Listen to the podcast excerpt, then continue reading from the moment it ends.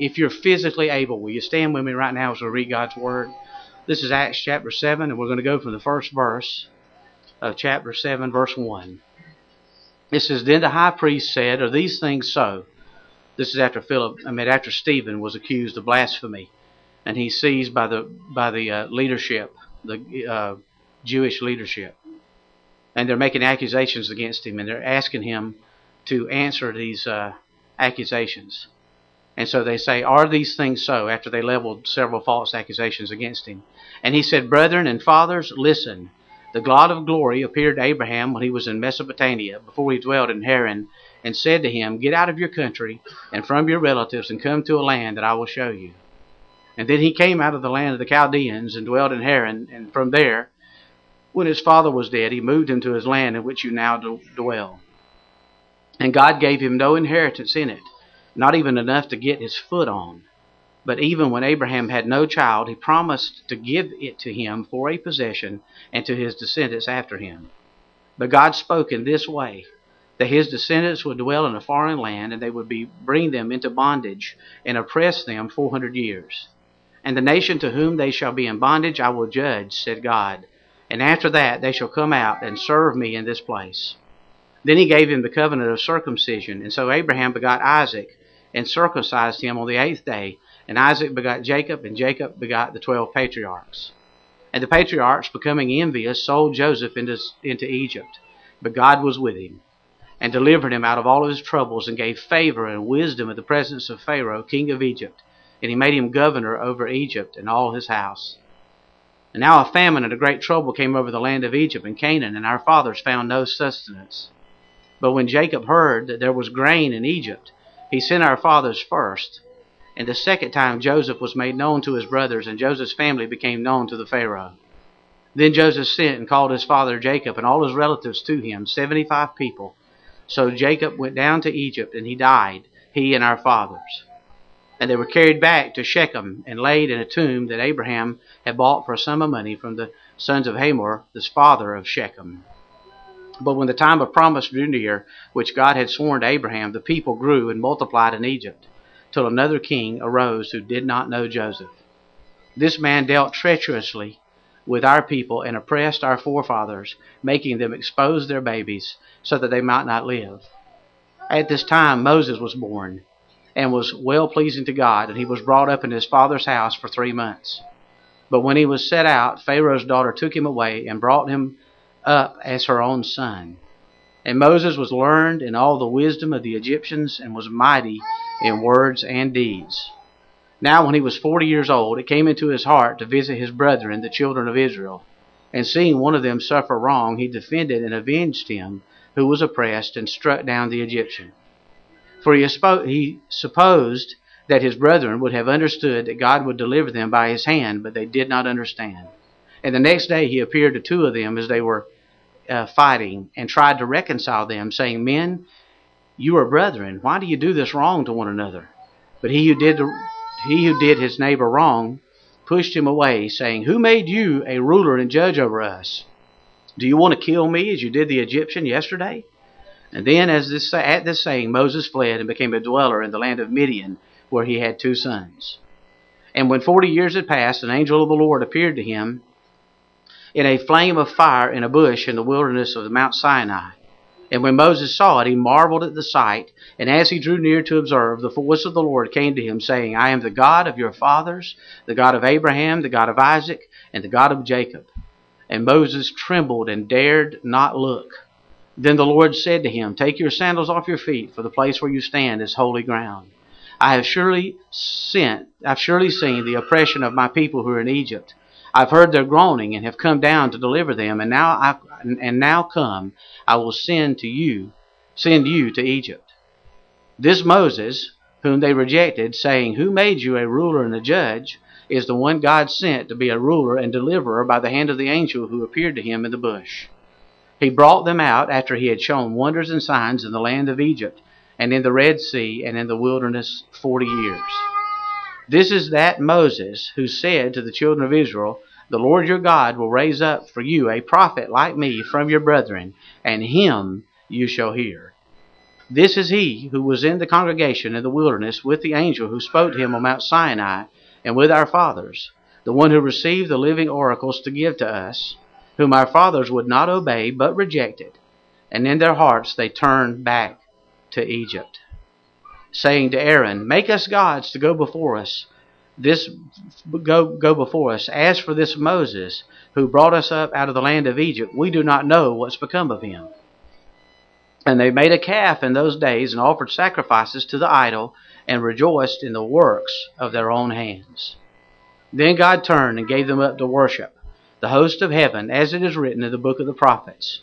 Did you offer me slaughtered animals and sacrifices during the forty years in the wilderness, O house of Israel? You also took up the tabernacle of Moloch and the star of your god Rephaim, images which you did not which you made to worship, and I will carry you away beyond, beyond Babylon. Our fathers had the tabernacle of witness in the wilderness, as he appointed in instructing Moses to make it according to the pattern that he had seen, which our fathers, having received it in turn, also brought with Joshua into the land possessed by the Gentiles, whom God drove out before the face of our fathers until the days of David, who found favor before God and asked to find a dwelling for God and for the God of Jacob. But Solomon built him a house. However, the Most High does not dwell in temples made with hands, as the prophet says, Heaven is my throne, and earth is my footstool. What house will you build for me, says the Lord? Or what is the place of my rest? Has not my hand made all these things? Verse 51 You stiff necked and uncircumcised in heart and ears, you always resist the Holy Spirit. As your fathers did, so do you. Which of the prophets did your fathers not persecute? And they killed those who foretold the coming of the just one, of whom you have now become betrayers and murderers, who have received the law by the direction of angels and have not kept it. Verse 54 When they heard these things, they were cut to the heart, and they gnashed at him with their teeth. But he, being full of the Holy Spirit, gazed into heaven and saw the glory of God and Jesus standing at the right hand of God, and said, Look, I see the heavens open, and the Son of Man standing at the right hand of God. Then they cried out with a loud voice, stopped their ears, and ran at him with one accord. And they cast him out of the city and stoned him. And the witnesses laid down their clothes at the feet of a young man named Saul. And they stoned Stephen as he was calling on God and saying, Lord Jesus, receive my spirit. Then he knelt down and cried out with a loud voice, Lord, do not charge this them with this sin. And when he had said this, he fell asleep. That's the word of the living God. Amen. Would you please be seated? Thank you so much for standing. The book of Acts is a transition book. The book of Acts is not a book of doctrine, it's a book of transition. It's a transition from Jesus offering the kingdom of God in the Gospels to the nation of Israel, whom he came, and he is their king. They just rejected his lordship over their lives. And it's a book of transition whereby that kingdom offer now is put on hold. And now we're in a transition period where the gospel is being opened up to Gentiles like you and I. And we're in the middle of that transition period here, at the very beginning of it, actually. The gospel has gone to the Jews. And now it's about to be it's about to move from there and it's about to go wide open to the entire world. You know, Jesus came for the lost sheep of the house of Israel. He purposely in his plan hardened their heart, but he gave them a legitimate offer of the kingdom and said, "I am your king. If you'll receive me, I'll sit on the throne of David, which he will one day." But until then, there's a time period where that offer ceased and a time period in which that offer is going to be received. And in the middle of it is called the church age, the age of grace, which we're in right now. And now the gospel is going out from Jerusalem to Judea to Samaria and Kenya and to the uttermost parts of the earth.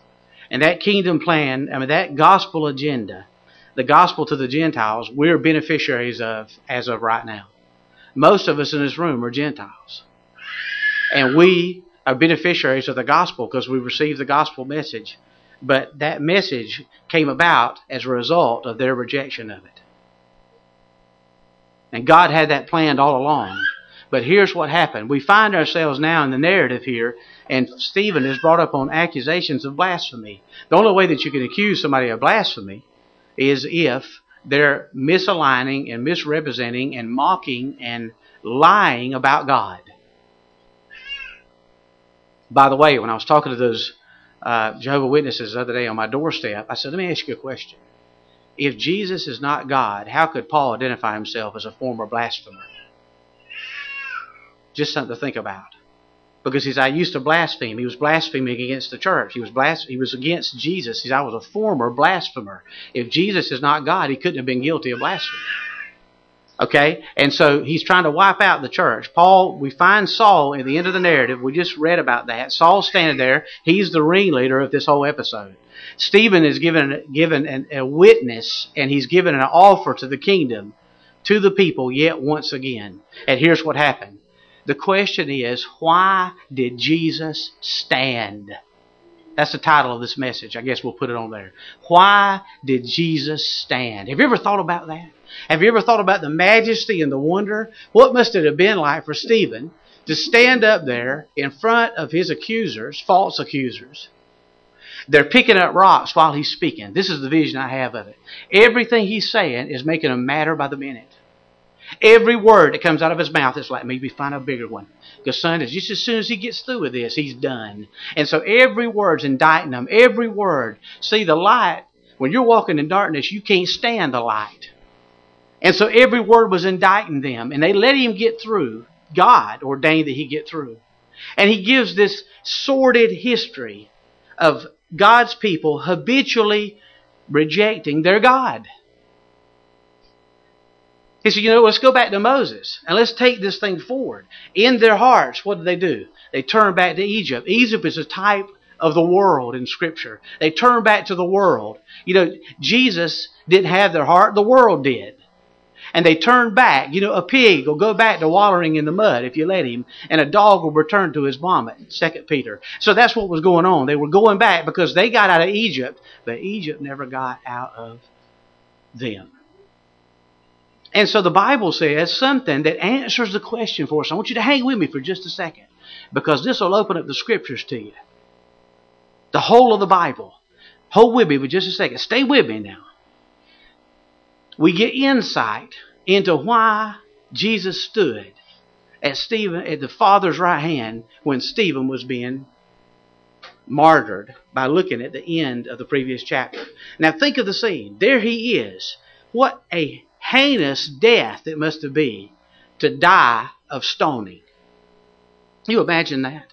Somebody taking big rocks and throwing them at you, and chunks of flesh are falling off your face and your legs, and you're getting bruised beyond measure. And yet he looks up into heaven, and I suspect all the stones still hurt, but they didn't hurt the way they would have hurt because God gave him a tremendous vision of the throne of God itself and Jesus standing at its right hand. For years, I thought, when reading this narrative, as a little child reading this narrative, all the way up to right now, in, in, in recent years of reading that narrative, and we talk about the fact that God was, the Son of God was standing to honor the first Christian martyr. This is the first Christian martyr right here. And here he is being martyred for his faith, and Jesus, to encourage him in the last few moments of his life while he's going through excruciating pain stands to honor the first Christian martyr. That sounds reasonable. Or at least maybe that he's standing there to honor a believer, any believer, who comes into his presence when they're dead. The Bible says for a believer to be absent from the body is to be present with the Lord. That's what it says. Hallelujah for that. There's no such thing as soul sleep or purgatory.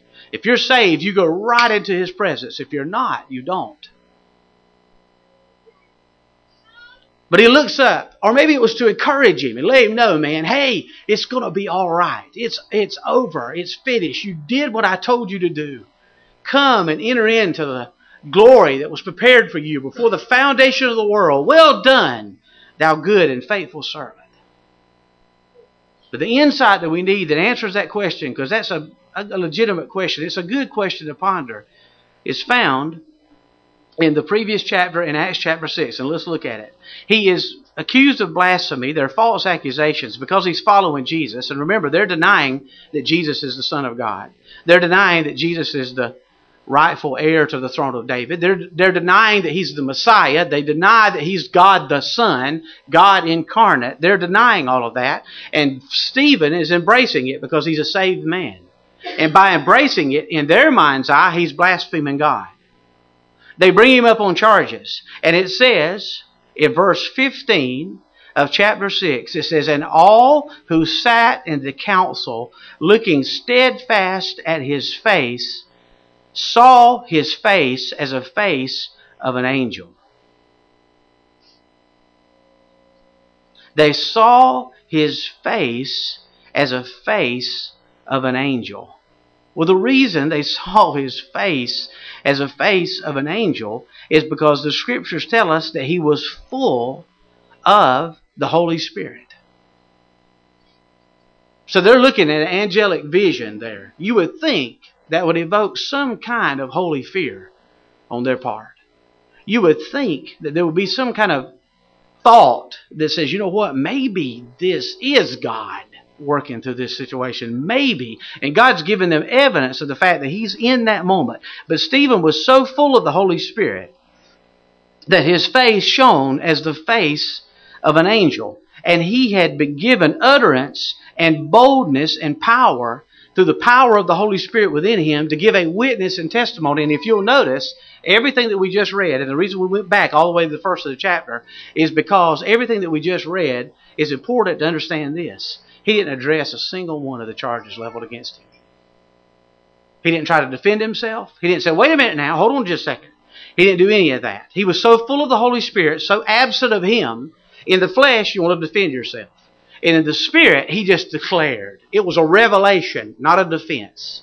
And He goes and declares this sordid history of the people of God, the covenant people of God, the Jews, since their beginning. And it's not a pretty picture. And he gets to the end of it and he said, Here what you, here's what you've done. Every voice that God sent to you, every word that God sent to you, you rejected the word and killed the person that was appointed to give it to you. The prophets. Jesus predicted and said that's going to happen. Hey, we sent the prophets. Hey, now let's send the son to the vineyard. And maybe the son, they'll have compassion and say, hey, we won't mess with the son because this is the son. And what did they do? They seized the son and killed him. And Jesus was talking about himself. But here's the key to understanding why he stood. I want you to listen to this carefully. All Christians are, all disciples are Christians, but not all Christians are disciples. All disciples are Christians, but not all Christians are disciples. Now, here's what I mean. You can affirm Him and profess Him as Lord, and he may very well be in your heart, you believe he's the Son of the living God and you're saved. But when it comes to practical living, you have no interest in him being Lord of your life. See, the distance between that profession and how we practice indicates maybe not, that not necessarily doesn't mean that you're not saved. It just means that you've drawn lines and limits and said, Lord, you can mess in God with my life only to right there. It's right there.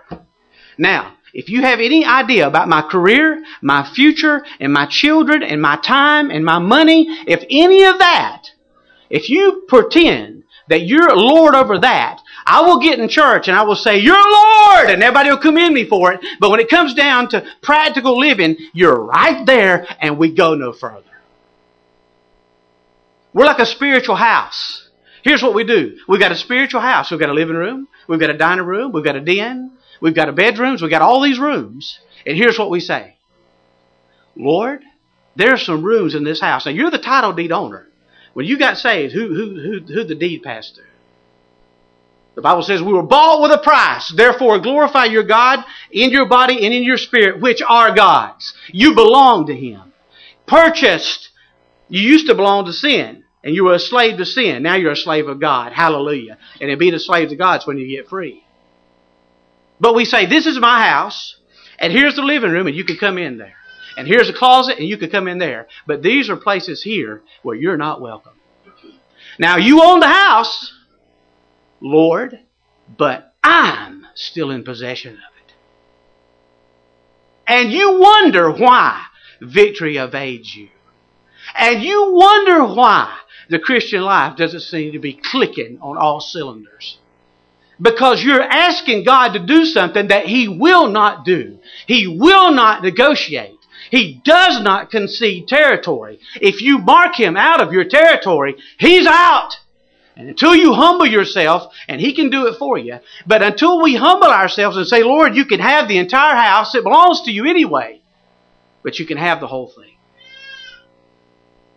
Surrender is what he's calling for. Whatever's going on in your life that's causing you problems, it's not the people outside you that are causing problems. The problems are within. And God's using the circumstances outside to communicate to you problems that still exist within. See, these are these covenant people. We're the chosen people of God. Man, we're God's chosen people. We're part of Abraham's seed. They're professing one thing, but when their Lord shows up, what do they do? What's their answer? They killed him. Now here's the key to understanding this text. I want you to listen to me carefully.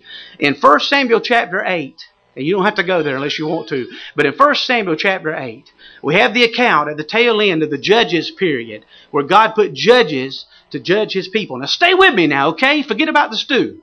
Stay with me.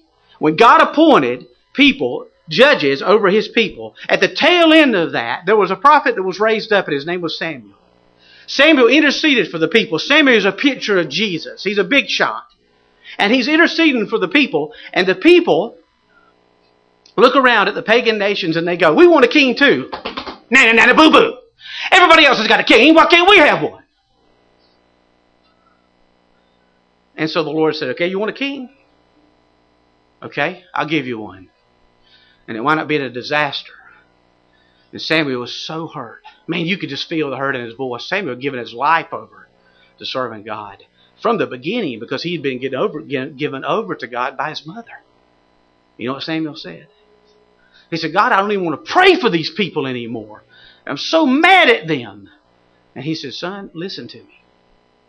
They haven't rejected you, they've rejected me. Don't cease to pray for them. God's not mad at you, but God wants all of you. He won't cease to pray for you. He won't cease to intercede. He won't cease to care. But you know what? He is Lord. And His rightful place is to be Lord of our lives. And so Samuel kept ministering to God's people. And God relented and gave him a king. His name was Saul. Turned out to be a disaster. But yet God patiently endured. And here's what happened. Let's, let's turn to pages of history further on. God sends His Son, Jesus. And Jesus said, he told, he told the disciples, He says, My Father's good pleasure, little flock, to give you the kingdom. You know, you're going to participate in the kingdom. He had a kingdom message. That's why when you see those those passages where they say they vie for who's going to be prominent in the kingdom, don't don't criticize them for doing that. Because he had already told them, you're going to be a part of the kingdom. Did you know that the New Jerusalem that comes down and the foundation of heaven is going to have the names of the apostles written on that foundation? And they are going to judge the 12 tribes of Israel. Do you know that they're going to serve prominently in the kingdom of our great God? Did you know that's going to happen? And he had preached that, had taught that to them. And so it was no curious thing that they would want to know who's going to be prominent. But they didn't understand one important event, and that was the cross. And so Jesus offered the kingdom. He said, I've come for the lost sheep of the house of Israel. I've come to claim a, that which is mine, that throne. That throne is mine. I established that throne. It is mine. And he came and he offered the kingdom to them. And what was their response?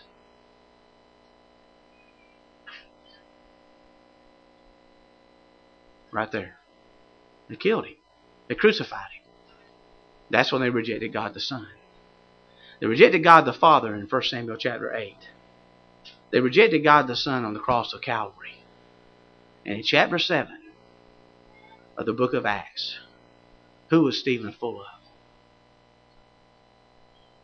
He was full of the Holy Spirit.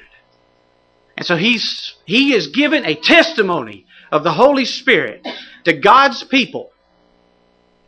And Jesus is standing at the edge of heaven and he's giving them a legitimate offer that if you'll repent as a nation, I will come down right now and sit on the throne of David. That's why he stood. It was a legitimate offer for the kingdom. And their response to that?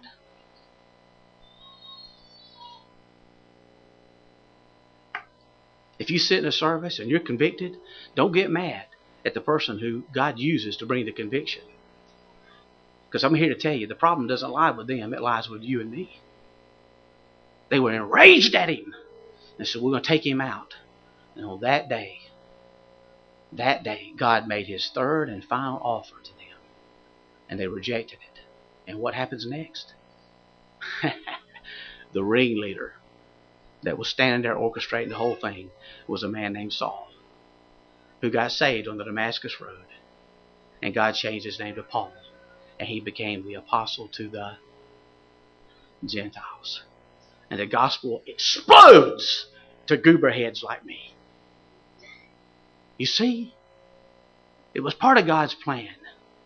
But can I say this? We're God's covenant people, and we've been marked out to serve a holy God. And our call this morning, His call, where He stands at the edge of heaven, and He's looking for not only for you to call Him Lord, but for you to surrender to Him as Lord. And He's making a call. This passage, this narrative is not about heaven or hell to me and you this morning. It's about kingdom.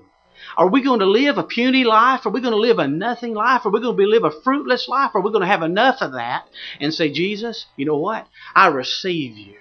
I receive the testimony of your word, every jot and every tittle, and I lay my down my body down as a living sacrifice. I don't know about you, but as far as I know about sacrifices, they're supposed to be killed.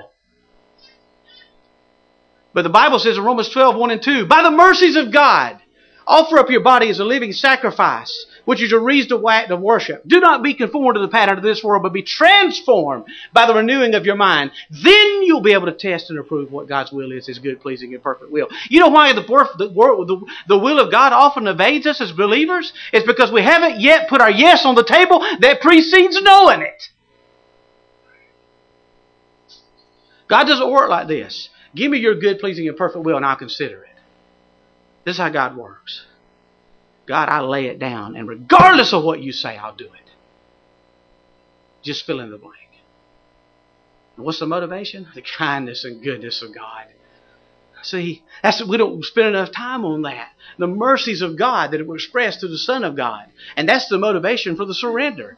And when you surrender for that reason, you surrender for all the right reasons. Not to gain favor with God, but because of through His Son, you have favor with God. Now, what's it going to be this morning? What's it going to be this morning? I've got bitterness in my heart against somebody, and that's my room. I'm bitter against people and how they've treated me and my family in the past. And I'm going to hold on to that, and I'm going to use that as an excuse to go in deeper with God. I'm just going to do it. Now, God, you can come in, you go to the living room, it's comfortable there. I've got you a place fixed. I got you a place in the dining room. We got some supper for you. But don't mess with that room down the corner because at that room down the corner, I've got some bitterness over there. And to be honest with you, I've nursed it and held it so long, I've gotten to where I like it. And I like it so much, and it's so precious to me, I can't risk giving it up because I don't know what life would be like if I didn't have it to lean on. I've got unforgiveness because of something that happened in the past. I'm bitter. I'm angry. Or I reserve the right to call the shots in my life in whatever area where He's trying to communicate to you, I love you so much. Let me in. Let me in. Do you trust your pain and do you trust your bondage more than you trust your Lord? How is that trust bred? How do you get to that point? And how do I get to that point where we breed that much mistrust in God that we would say that our bondage is more important to me than letting God have it and kill it? You know what it is? We don't understand our God. We don't understand His nature. And we don't understand His love. And we refuse to give Him glory. We're about to take the Lord's Supper. Can I please I'm gonna quit apologizing for this. There, there are churches in the Ukraine, and they can't sit down. They don't have chairs, and they stand there for three and a half, four, five hours and worship God. with it standing up. And here we are. Look at this place. Okay? We're going to go through the Lord's Supper. Please don't let the time distract you or anything like that. But can I say this to you? I didn't plan any of this this morning. I want to ask you this. Can I ask you this? Second Chronicles 16.9 says this. The eyes of the Lord move to and fro throughout the whole earth, that he may strongly support those whose hearts are loyal to him. And just as surely as Jesus Christ himself was on the edge of heaven, through the call of the Holy Spirit, as it was expressed through Stephen, he was looking to and fro for a nation that would trust him. And guess what? He's looking for a man who will trust him. He's looking for a woman who will trust him, and he's looking for boys and girls who will trust him as well. He's looking for people to trust him. He's just looking for somebody to trust him. Not that he's desperate or that he's, he's, he's responding in desperation. It's not for his benefit, it's for yours. And he's at the corner of heaven. Listen to me. Whatever it is that's holding you, you may think that you're holding what's holding you, but what holding you is holding you. And you may look around at somebody else and have them to blame for that. But I'm going to tell you something right now. That's going to run razor thin that runs razor thin in, in light of biblical truth. You don't have anybody else to blame except the person that looks at you in the mirror. If you lay blame at somebody else, can I can I assure you of this? You'll hold on to your bondage, and your bondage will hold on to you, and it will render you ineffective for the rest of your Christian life until you're ready to repent. Now that's the truth. So we can we can meander around in puny living, and we can withhold we can we can hold back our checkbook and say, Lord, I got my checkbook now, and don't mess with that. Because after all, now you don't mess with it. Don't mess with that. Or don't mess with my time. Don't be an encroachment on my time.